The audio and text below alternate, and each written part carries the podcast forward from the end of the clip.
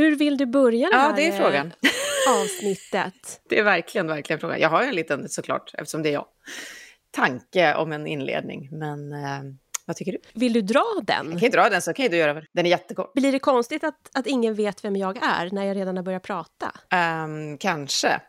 Kanske. Men jag kan göra det, sen kan du tänka efteråt, så kan du fundera på, ska vi ha den eller ska Ja. vi inte? Okej, Mm. okej. Mm. Det är så kul, för då kommer vi växla över. Det hörs ju på mig så väl när jag växlar över till. Ja.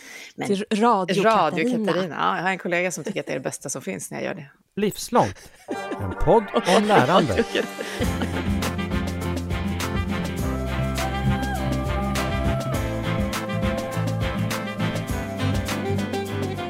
Ja, men då kör jag så här då. Eh, jag känner mig sjukt nyfiken idag faktiskt på min gäst. Och då, det är lite intressant för vi chattar väldigt ofta, vi jobbar ihop hela tiden, vi garvar åt allt möjligt. Eh, och då eh, kan man gissa kanske att det är vår lilla serie här i Livslångt om oss som gör den här podden. Så har vi kommit fram till, ja, vad ska vi nu kalla dig? Vår fe med det magiska trollspöt. Välkommen ut ur kulissen till Livslångt, Sandra Löv.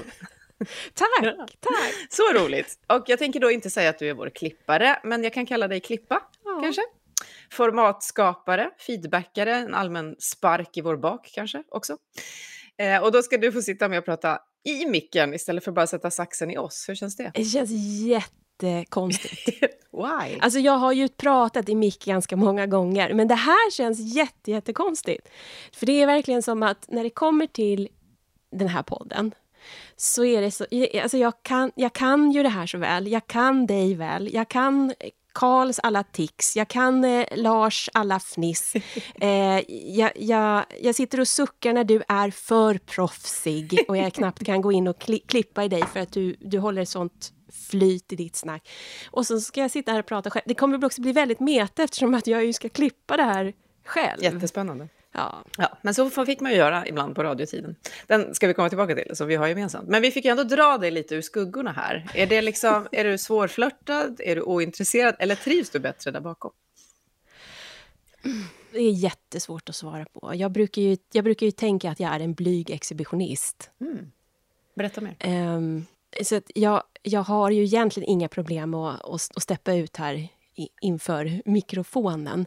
Men, men också just när det kommer till det här ämnet och den här podden så känner jag så här, men vad kan jag bidra med? Vad kan jag prata om? Eh, det, visst, det kanske är så att, att, eh, att du och de som lyssnar undrar över hur en process funkar när man gör en sån här podd och vad jag då kan bidra i den processen. Det kan vara intressant att lyssna på. Men sen så när det kommer till ämnet livslångt lärande, vad, har- vad har jag att, att komma med där?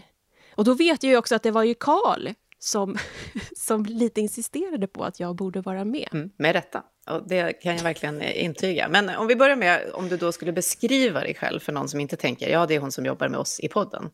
Och, och du inte bara säger blyg exhibitionist. Vem är du då? Är det här den här, den här, Ja, det här den är den här jobbiga frågan. första frågan Mm. som alla suckar Mm, över? Det här borde jag ju förberett. Du, du borde ha vetat om någon. Jag borde vetat vad jag skulle svara. Ja, jag har inget bra svar. Du kan få gå på vad som driver och engagerar dig.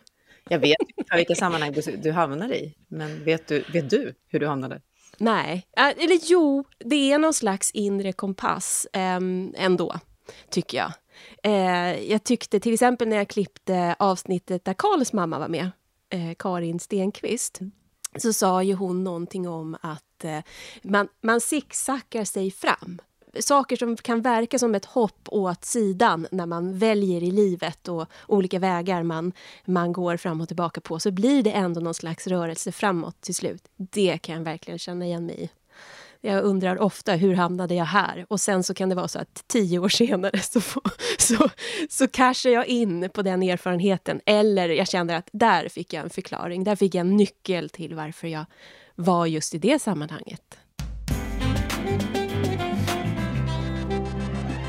Någonting tog dig till då det som är vår gemensamma bakgrund långt bak, fast vi inte visste om varandra då, mediaspåret, zigzagspåret kring media. Och det kan ju verkligen vara zigzagigt, det vet alla vi som har varit där. Mm. Eh, vad var det som tog dig dit, eller som fascinerade dig där? Ja, ja, för där kanske man ska säga att vi har ju, vi har ju jobbat på Sveriges Radio, eller åt Sveriges Radio båda två. Mm. Och det är ju jättekonstigt egentligen att vi inte har jobbat ihop. Nej. Vi har liksom gått om varandra. Eh, vi har varit på helt olika eh, våningsplan, helt olika redaktioner.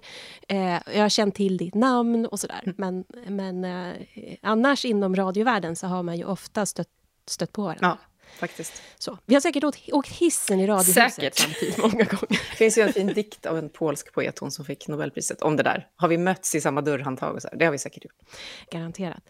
Då kommer vi in på det här vad som kanske är min eh, utbildning eh, och, och var man började. Eh, och jag började egentligen redan som barn att eh, göra eh, ti- tidningar, eh, radioprogram, egna grejer. Jag skrev mycket, ritade mycket.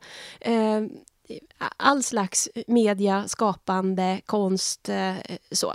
Och sen är ju jag lite ett barn utav den här eh, medieboomen på 90-talet. Just det. Eh, så att jag, jag, redan på gymnasiet så flyttade jag från Stockholmsförorten, där jag var uppväxt, till Sandviken. Där de hade riksintag på gymnasiet. Och eh, läste tv-videoutbildningen som fanns där. Mm, så heter Så det de- nog då, ja. Ja, så de två sista åren på gymnasiet så gick jag där. Eh, och, och då var det på något sätt, eh, det var ju... Då, det, det var kört. Det var, efter det så var det ju bara rakt, rakt in i på något sätt. Eh, och sen så direkt efter gymnasiet så gick jag eh, på folkhögskola på en av de medieutbildningarna som exploderade. Eller den hade funnits ett tag, eh, men eh, det exploderade ju medieutbildningar där på, på 90-talet. Så att jag var ett barn av min tid, så att säga. Och efter folkhögskolan så har jag bara jobbat. Och med väldigt många olika saker som du ska få berätta om. Men när du säger sådär, då kan vi komma till det som är min, som är min utbildning. Ja. Är det så att du tänker att ditt lärande egentligen är mycket, mycket annat eller mer än utbildning? Eller vad är det som ligger i den tonen? Ja, alltså det är ju det här som är intressant då när jag just sitter och klipper den här podden. Det handlar om livslångt lärande och när jag gick in i det här projektet för ungefär ett år sedan och började klippa avsnitten så kände jag så här, men herregud, det är professorer och det är människor som jobbar med den här frågan och det är skola, det är, ja, jag vet inte. Formellt? Ja, men ganska formellt sådär. Och jag är ju... Jag, alltså jag, har haft, jag har fått så mycket att tänka på under det här året. Jag är så glad att jag får sitta... Varje avsnitt är ju som en liten kurs för mig. Jag lär mig så mycket, jag förstår så mycket. Eh, och även om mig själv. Det, en sak som jag tänker så otroligt mycket på när jag klipper så är det det här med... Eh, mycket utav, utav det som livslångt handlar om är att det är väldigt många människor som har jobb, jobbar på företag där själva företaget eller organisationen ska stå för vidareutbildningen. Eh, medan jag då, å andra sidan, har gått en ganska otraditionell bana för att vara i Sverige. Eh, vilket också har varit väldigt intressant att, att höra på i flera avsnitt när det har talats om att man till exempel då har jobbat eh, tidigare... Jag kommer inte ihåg vem det var som pratade om det. Var det eh, Enarsson som pratade om det här med block, blocken? Just det, det var Ann-Therese Enarsson, precis. Mm. att vi har varit väldigt sådär, först så har man utbildningsblocket, sen har man arbetsblocket i livet och sen har man pensionsblocket. Och eh, så jobbar ju inte jag. Nej, Nej. du kör lite varvat. Nej, men det var en ganska kort ut, utbildningsperiod i mitt liv. Jag har ju Mm. inte pluggat på högskola och universitet som de flesta andra har. Men däremot så är ju mitt jobb en ständigt pågående vidareutbildning. Mm. Och det är ju lite det som är spännande, förutom att det är kul att prata med det här, så är det ju lite det som är spännande. För att är det någonting, och det var därför jag använde ordet formell, eftersom vi då har delat upp det formellt, det livslånga lärandet, i formellt, icke-formellt och eh, informellt. Och då börjar fler och fler förstå att det där lärandet är otroligt viktigt att få fatt i. Att vi inte kan låsa det på de här kurserna och universitetet och högskolan och så. Därför att vi missar en massa kompetens och kunskap som vi inte förstår att människor har eller inte använder potentialen av. så. Ehm, och hur kände det, du att det har varit för dig? Har, har man missat? Förstår alla vilken skola du hela tiden går i och kan använda den? Absolut inte. Absolut inte. Eh, och det är därför det också har varit så intressant för mig att klippa den här podden. För att jag tänker ju i, i så många avsnitt så tänker jag, eh, jag sitter och lyssnar och det är kurser hit och det är tankar hit och, eh, och jag tänker så här, ja men jösses, det, det här gör ju jag dagligen. Eller jag tänker, oj, tänk om jag skulle kunna få det här validerat som ett betyg på min erfarenhet eller det jag kan. Jag skulle ju ha en helt vansinnig utbildning om det var så att jag kunde få det här formellt. Supermånga poäng. Ja. Och sen å andra sidan så är det så här, jag är ju inte ens med på LinkedIn. Mm. Jag har ju inte Varför är du ett, inte det? Därför att jag får ju inga jobb den formella vägen. För jag mm. har ju liksom ingen formell eh, bakgrund på det sättet. Nu är det ju så, mediebranschen är ju speciellt för att mycket går på kontakter. Men eh, jag orkar ju inte ens sätta ihop ett ordentligt CV. För att det är också det här att skulle jag skicka mitt CV som är ungefär två kilometer långt. Ja, jag ska säga, det måste bli väldigt långt. Då. Ja. så, så skulle jag skicka det till och äh, söka ett, ett jobb på det formella sättet till en HR-avdelning, då, då ja, jag vet ju inte. Jag har ju aldrig, de få, få gånger jag har gjort det, jag blir ju inte ens kallad på någon intervju. Det ser ju helt oseriöst ut. Jag har ju ingen, inte de högskolepoängen, jag har ju inte liksom den formella bakgrunden och så. Det måste krävas en person som vet eh, vad, vad jag går för och vad jag har jobbat med för att det ska vara, vara ja, av intresse. Så. Mm, mm. Vad, förresten, vad skulle du kunna ha betyg i om det gick att validera? Ja... Alltså jag, jag har ju förmodligen någon slags journalistutbildning. Sen vet jag inte, jag börjar ju närma mig... Jag är, så, jag är också så dålig på, på den akademiska världen i och med det här. eh, så att jag har förmodligen någon slags... Eh, åt samhälle och jag vet inte... Det, du vet det här bättre än jag. i samhällskunskap kanske, ja. samhällsvetenskap heter det kanske. eh, och, ja, men sen skulle du säkert kunna vara, ja, är det film så pratar man ju filmregissör, men då skulle du kunna vara radioregissör eller någonting ja. i den stilen kanske. Mm. Utvecklingsproducent, ja det finns nog många sådana. validering är ju en fråga som kommer upp otroligt ofta i, i massa annat som jag gör också. Och det är, vi skojar ju ofta med kollegor om det, kan vi bevisa allt vi kan och är det bra? Kan vi, kan vi ha ett intyg och ett Excel-ark eller ett CV på att vi är en visionär eller en superbra samarbetspartner eller vad det nu kan vara, som människor behöver idag? Så det är en väldigt intressant fråga. Vad skulle det stå och vad säger det om det står? Ja, samtidigt så tänker jag att det är ju så mycket kunskap som att man skulle börja, skulle man börja klassa in det som ett betyg och, och, och vad man kan och inte kan. Det skulle ju bli Ja, jag vet inte. Det, då skulle det bli något slags standardiserat mått på det. Och då skulle mm. ju folk börja gå efter det. Eh, så att, jag, jag, vet inte. På många sätt Nej. så föredrar jag ju att det är så här. Ja, så. just det. Att folk, vi som vet, vi vet att du kan. Men att då du sa absolut inte ser alla det. Har det liksom utgjort någon slags utmaning för dig? Är det också jobbigt att inte folk förstår? Du är ett magiskt trollspö, men folk säger ja, du är en klippare. Ja, um, det är ju också svårt. Alltså, jag har ju haft perioder i livet då jag har tänkt så här, nej, jag måste skola om. Nu måste jag få det här på papper. Nu, nu, nu ger jag upp nu läser jag någon slags... Eh, eh, nu läser jag till att bli kommunikatör. Så att folk förstår att jag kan kommunicera. Mm. Eh, jag tänkte mycket på det när jag klippte Christian Langgren eh, i, i, eh, för snart ett år sedan. Mm. Eh, och han pratade om det just att han började jobba i IT-bubblan, för jag har också jobbat i IT-bubblan. Det var också en sån här bransch som dök upp där man inte behövde någon utbildning, man bara kastade sig in. Det fanns inget formellt överhuvudtaget. Mm. och sen, precis som Christian så säger i det avsnittet, så har han bara fortsatt. Och mm. jag också. Men att han, han då är så att säga autodidakt eh, på många sätt. Och det är ju det, det, blir ju jag också. Mm. Men då tänkte jag på det, för att jag tror att han i det avsnittet säger att eh, hans barn, att han, inte, han kan inte rekommendera sina barn att gå samma bana. Nej, just det. Det sa han ju. Även om man också såg en massa andra saker de tog sig för som var lärande. Men... Ja, mm. eh, och det är väl det som jag känner också, att det är väldigt tufft. Det är väldigt tufft att gå på utsidan av, av det här utstakade samhället och hur upplägget är.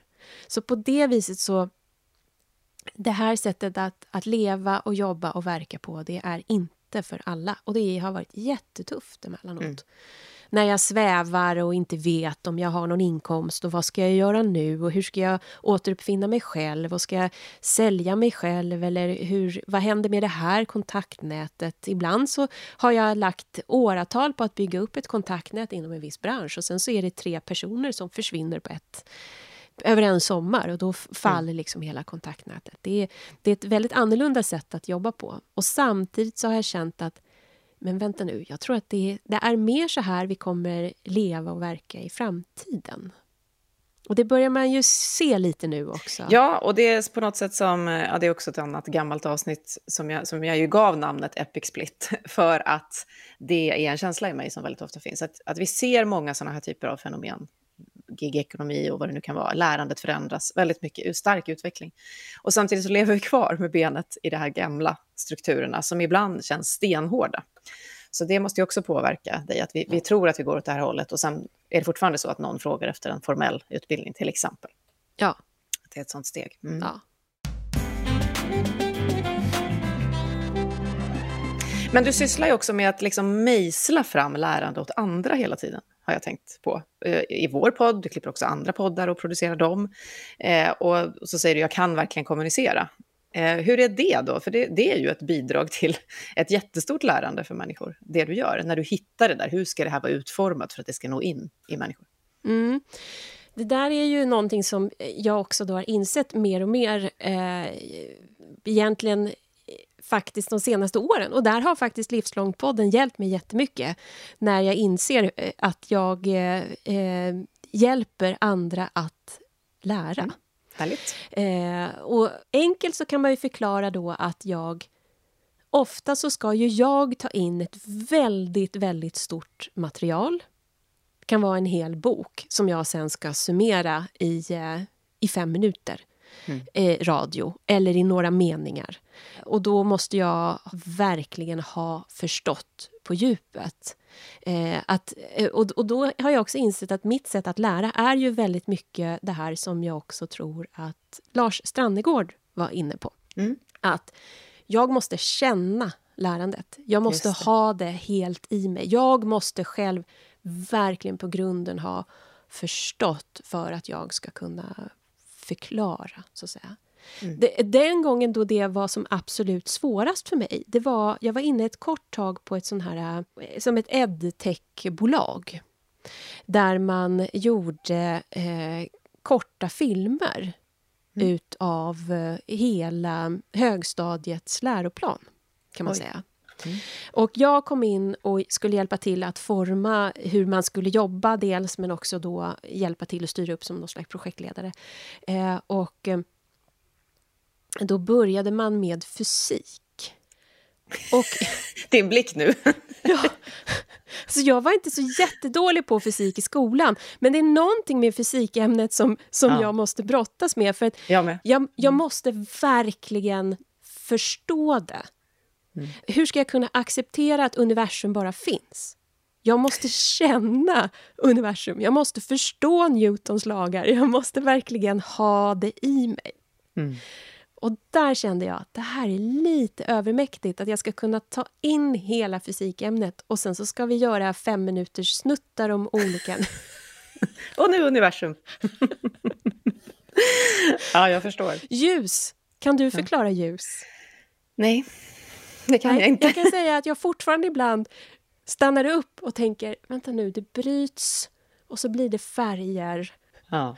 Och så, ja, säkert kollegor hos oss på RISE, eller här hemma hos mig, där det finns en NO-lärare som kan förklara det här bättre än jag.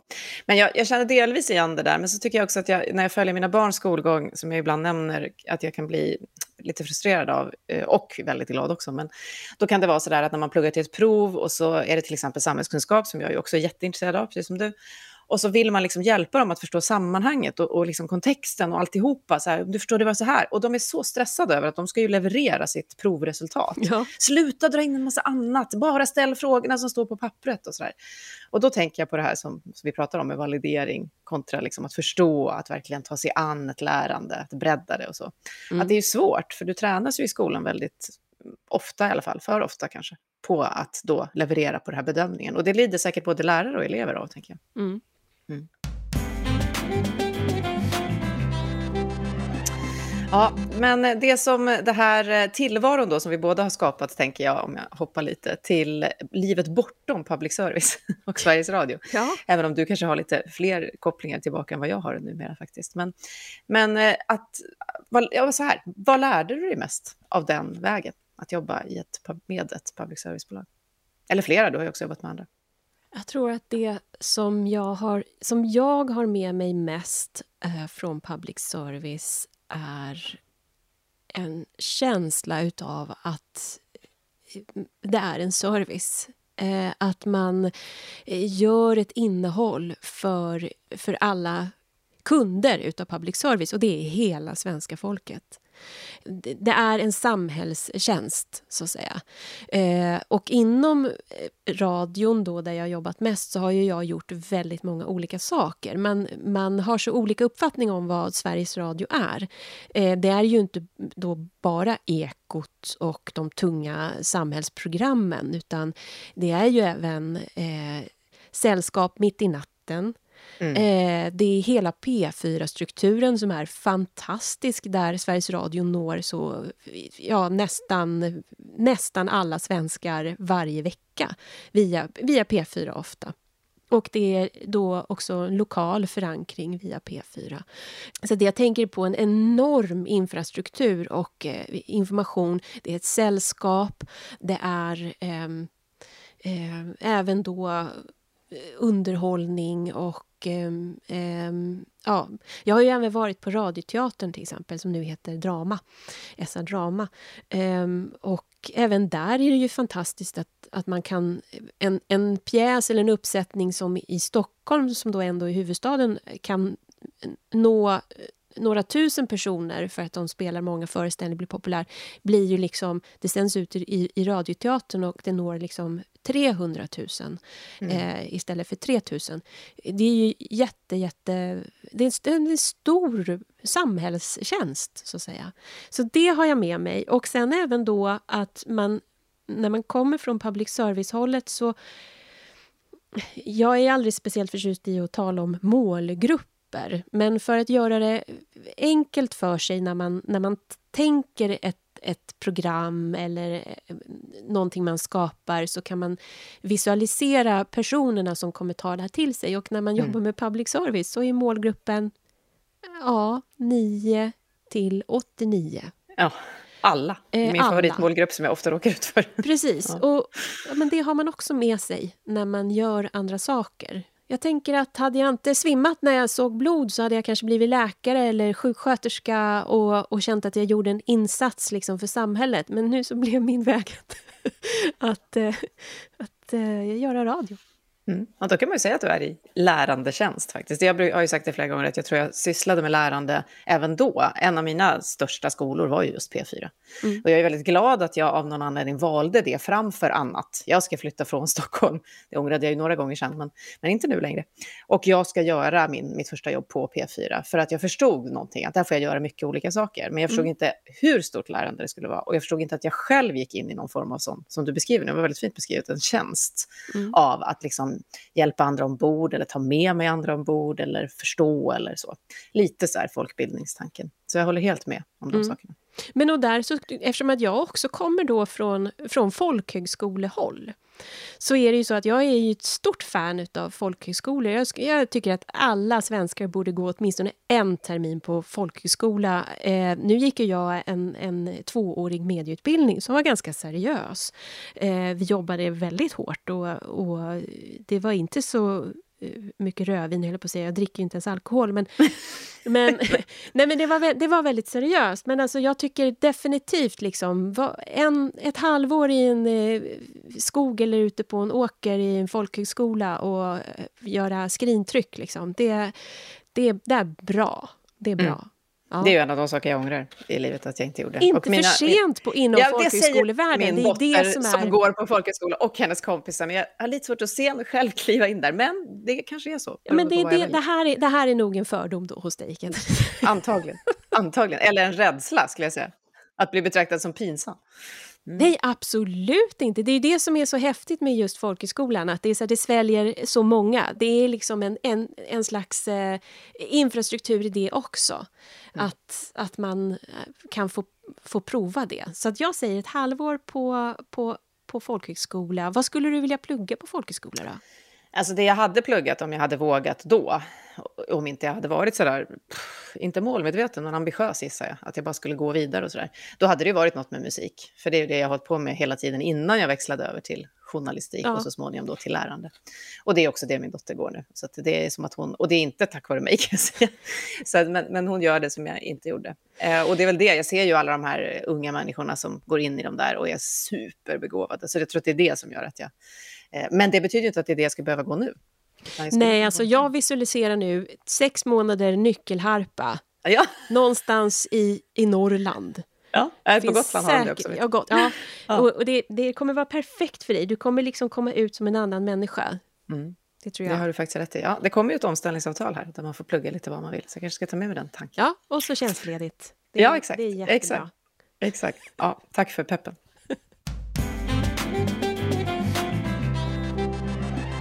Men du, ibland när, när eh, vi pratar om jobb och vi har mycket jobb och sådär, det delar vi ju, att ibland går man nästan under av det. Då kan jag få ett meddelande av dig som är så här, jag vill bara sticka. Vad är det i det där stickandet som ger annat? Då ska vi ju förtydliga här att det är inte bara att sticka, det är inte så att jag bara säger jag vill sticka till södra Frankrike och... Nej, och, just nej, det! Utan, just det, bra! Dubbeltydigt ja. Precis, utan jag vill ju jag vill bara sätta mig och sticka, alltså med ja. garn.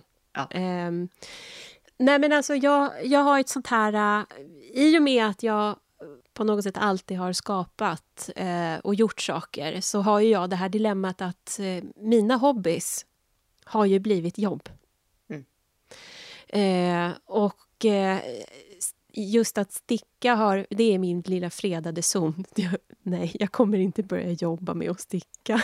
Du kan skicka folk olika saker. För pengar. Eh, och sen så är det så här också att jag är ju lite sådär... Eh, nej men det, hjärnan är ju alltid påslagen.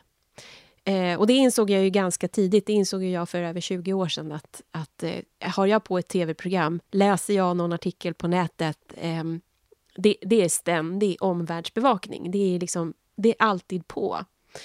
Eh, det kan alltid användas till någonting. Det är alltid, så, så, utbildningen pågår hela tiden, så att säga. Det är aldrig någon av-knapp. Men stickandet, då får jag faktiskt... Då checkar jag ut, så att säga. För du, du håller på med yoga, va? Ja, och det är precis så. Det är ju jag lite håller... samma mm, och Jag håller inte på med någon sån här super, vi ska träna i hysteriskt tempo och svettas jättemycket, så, utan det är just mind, ja. jag ska säga, fokus på att släppa allt och andas. Och det behövs ju. Det behövs för mm. att, alltså, om jag till exempel har haft ett hektiskt... Eh, eh, alltså, de jobben jag gör kräver ofta ganska stor koncentration. Um, om jag klipper ett eh, komplicerat radio... Nu pratar jag om att klippa också, för det är ju det som jag har gjort på sistone. Mm. klippt mycket eh, podd och radio. Eller varit radioproducent eh, och även skapat innehåll själv, inte bara klippt. Stor koncentration krävs och eh, när jag stänger av eh, datorn för kvällen, jag är så urblåst i huvudet samtidigt så mycket uppe i varv. Mm. Och jag tänkte också på det när jag klippte Helena Sjöström och pratade ja. om de här kurserna som de hade gått och de hade lärt sig så mycket om hjärnan och vad hjärnan behövde, att man behövde ett break, man behövde ta en promenad mitt i arbetsdagen och det, det, det, att de hittade ett gemensamt språk för detta, att de kunde gå iväg och ta en promenad. Så jag så här, men det är ju så här jag jobbar hela tiden. Jag måste ju alltid lösa kreativa problem. Det är ju med vissa komplicerade jobb som jag gör så det är ju, det är ju tusentals små beslut som jag hela mm. tiden måste ta. Och då måste man vila hjärnan. Man måste ta hand om hjärnan, man måste ta hand om kroppen. Och då blir stickandet ett sätt att liksom zona ut lite. Jag fick också en tankeställare efter det programmet, för jag förstår precis vad du menar. Också det här med sömnen som Helena pratade om. Att jag förstår varför jag alltid har behövt mer sömn än andra. Det är för att jag tänker så himla mycket. Ja. Nej, men på riktigt, alltså, jag behöver verkligen mer sömn än det där jag kan rulla på sex timmar. Jag kan göra det. Jag har också sänt morgonradio. Men det händer något med mig som inte är jättebra på sikt. Ja. Så därför så. Nej, men alltså, jag tänker att man ska hålla väldigt länge också. Mm. Eh, så jag tänker ju på, på att man ska hålla på sikt. Eh, och där tänker jag också på att jag... Eh, just det här avsnittet med Enarsson eh, när hon pratade också om eh, att... Eh, tänk om det är så att man man går i lite minipension mitt i livet istället. Och när jag hörde hennes avsnitt just eh, när hon pratade om detta så var jag så här, men det är ju, så, det är ju lite så. De här perioderna då jag bara, åh nej, vad ska jag göra nu? Jag kanske måste skola om mig. Det är ju min lilla minipension. Det blir ju ibland kanske ett par månader då jag bara flyter omkring och eh, det känns som att jag inte jobbar. Jag kanske gör något enstaka, ekonomin blir lidande, jag undrar vad fan håller jag på med? Alla, alla andra i min ålder, de är så på banan och de har karriärer och allt bara flyter på rakt fram, bara pang, pang, pang. Och sen inser jag, nej men jag är ju inte, jag är ju inte den personen och på något sätt så är det då zigzacka sig framåt. Mm. Um, och jag ser det som att jag tar en liten minipension två månader mitt i livet istället och planterar om någon blomma och stickar. Jag tycker det låter otroligt sunt. Du sa hobbyer som blir eh, jobb. Du, ja. Jag vet ju att du gillar att fotografera och jag vet att du älskar att skriva. Och så har du ändå jobbat mest med ljud, så du har täckt in hela, hela paletten av olika medieformat kan man väl säga. Eh, vad är det i, i de andra de här hobbyerna som du håller på med att skriva och fota som också drar i? Alltså att skriva är ju faktiskt inte en hobby ens en gång. Utan jag har ju skrivit eh, eh mycket krönikor och artiklar och sådana saker. Så det har jag hållit på med. Och även skrivit böcker. Kände du till det? Jag tror att vi har nämnt det, eftersom jag också har gjort det. Men jag tror att vi har nämnt det någon gång. Och jag vet ju, eftersom du sa när du var liten skrev du tidningar, så du var intresserad och så ja. gick du in i det här. Det var lite det jag for efter där. Berätta om böcker. Nej, alltså jag gav ju ut en roman här för, ja, för 20 år sedan faktiskt, nästan wow. i dagarna. Så det räknas som ungdomssynd nu för tiden. Och sen så har jag även gjort en, en, en annan bok baserat på en karaktär som jag eh, gjorde i radion. Och har även skrivit en del drama, så jag är ju med i Dramatikerförbundet också. Alltså du vet, min CV är verkligen två kilometer lång. Helt galet. Det är alltid så här att när folk frågar mig eh, apropå den här frågan då, vem är du och vad brinner du för? Och vad, så är det så här, när folk frågar mig, vad jobbar du med? Då brukar jag bara rabbla, då tänker jag igenom så här, vilka är de fyra senaste grejerna jag har fakturerat för? Och så är det det jag nämner. Just det. Vilket gör att jag är, är också det här med hur man är känd i olika kretsar. Eh, att eh, det finns ett eh, radioproduktionsbolag här i Stockholm som bara känner mig som fotograf. Väldigt roligt. Helt obegripligt. Ja, det är ju radio som jag verkligen kan. Eh, och eh, sen, sen, så är det i andra sammanhang så är, är, det ju... Jag har även gjort musikvideor och filmat och, och gjort såna, lite sådana saker. Så det finns en del som tror att det är det jag gör. Eh, och sen så finns det de, sen har jag också jobbat väldigt mycket inom webb. Jag jobbade ju, eh, började ju jobba med eh, webb och eh, en, en, digital bana redan på, tidigt på 90-talet. Väldigt tidigt. 94 var jag ute på mm, nätet. Mm, så jag har även haft, haft en parallell bana och jobbat med sociala, som sociala medier-konsult anno 2009 eh, och lärt folk att twittra mm. då. Eh, men det är sådär, det, det är bara... Jag brukar säga det att, att um, det är världens sämsta frilans. för, att, för att jag säljer aldrig in mig, utan jag blir uppringd. Mm. Och då blir jag alltid uppringd av någon som har hört att jag kan det där. Eh, och sen så är jag plötsligt inkopplad på, på det och, och sådär. Ehm, Men jag tror som du, att vi är verkligen ja. på väg att gå från det här som jag faktiskt själv också fått höra, Jack of many trades, master of none, som var ett slags paradigm, att om du sprider ut dig för mycket så anses du inte vara specialist. Jag tror att vi går, och, och det är bättre att vara specialist, jag tror att vi går åt det här att generalister har en ganska stor, ja, vad ska jag säga, plats att ta, eftersom det är så mycket som måste kopplas ihop idag pratar vi ofta om i den här podden. Ja, och jag tänker också att det blir som någon slags nästan eh, personlighet. Att det blir så där, man tar in mig istället för det som jag kan. Mm, just det. Att, att det, det, vi, vi tar in Sandra på det här för att då, då, då kan hon lösa alla de här bitarna. Ja, säger jag. Och sen tänker jag, har jag någon koll överhuvudtaget? Jag vet inte. Som de flesta av oss tänker. Men det är, tänker du att det är olika sorters lärande som du sysslar med i alla de här olika sakerna? För jag vet att du reflekterar kring det. Också nyligen tog du körkort och reflekterade kring det lärandet. Att det är liksom olika sätt att ta sig an lärande i de här olika situationerna. Hur menar du då? Jag tänker att det kanske är, om det är mer någonting som, eh, jag vet inte, som är mer så abstrakt och eteriskt, då är det mer att man kan använda alla de här bitarna i sig själv. Men om det är det här med specialist då, att man, om det är någonting som är verkligen det här specifikt måste man lära sig, då det, blir det ett annat sätt att ta sig an det. Jag tänker att jag verkligen är allround. Ibland så sitter jag och, och, och, i stort sett som tragglar som glosor som man gjorde på, på högstadiet. Och ibland så förstår jag ju, även om jag nu inte har eh, läst på så att säga akademisk nivå, så förstår jag ju att det är ju exakt det jag gör, fast i mitt jobb, ständigt, hela tiden. Jag, jag tänker att jag nog är väldigt flexibel. Eh, och, och det handlar egentligen mest om en nyfikenhet slutar man att vara nyfiken så då får man nog känna om man har någon puls, tänker jag. Eh, men sen så... Alltså det handlar ju också om att absorbera bara. Och att jag har på något sätt... Eh, det som jag är så tacksam för med, med eh, att ha jobbat med det här livslångt eh, poddprojektet det är att jag nog inför mig själv har börjat uppvärdera allt jag gör. Att ligga och slöskrolla på mobiltelefonen och hoppa allt från så här äh, konstiga memes på Facebook eh, till eh, eh, läsa på om, eh, om någon kändisrättegång till att eh, hänga med i de senaste svängarna i, i, i politiken eller Ukraina eller vad som helst. Eh, allting går in och allting är en del av lärandeprocessen. Så. Känns väldigt kul att vara en del av den processen. Den, den gäller även mig kan jag säga. Verkligen. Ja. För mig är det ju inte vattentäta skott. Jag är jag, jag är mitt företag, jag är mitt kunnande, jag är mitt lärande, jag är jag. Så det, det, mm. det slutar ju inte. Det man tar till sig och tänker och funderar på, och ser och upptäcker och hör, och det, allt går ihop. Vi är glada att du är du. Vad tycker du att vi ska vara? När du nu ska gå vidare och forma podden, är det något du vill skicka med som vi ska göra mer av? Eller mindre? Åh, jag tycker... Eh, det, det, tycker jag egentligen att de som lyssnar på podden ska höra av sig.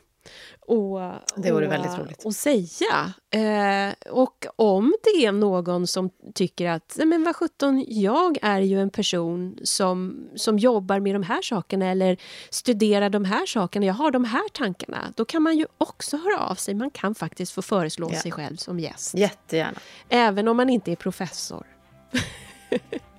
Och professorer är också välkomna att höra av sig. Ja, de är också välkomna. Men jag hoppas vi har betonat det här i det här samtalet, att allas lärande... Det var också därför vi startade den här podden. Ja, då har vi dykt lite djupare i tillvaron hos oss och i dig, du som är du. Stort tack för det, Sandra Lööf. Ja, men, eh, tack för att jag har, får vara med och jobba med den här podden. Vi är så glada för det. Du har just hört Livslångt, en podd från RISE om allt det där man lär sig i livet. Vi hörs om en vecka igen. Vad gör vi på RISE för att stärka lärandet i samhället? Som oberoende forskningsinstitut gör vi en hel del. Vi är till exempel en strategisk partner kring livslångt lärande, kompetensförsörjning och digital transformation för offentlig sektor. Vad innebär det? Jo, ett exempel är Akademin för livslångt lärande en utbildning vi tagit fram för högsta beslutsfattare i offentlig sektor. Sverige behöver trygga och modiga ledare som kan leda utvecklingen mot en framtid som gynnar oss alla. Invånare, medarbetare och företag. Läs mer på afll.se. Vår ambition är att hjälpa dig förstå din samtid och skapa vår framtid.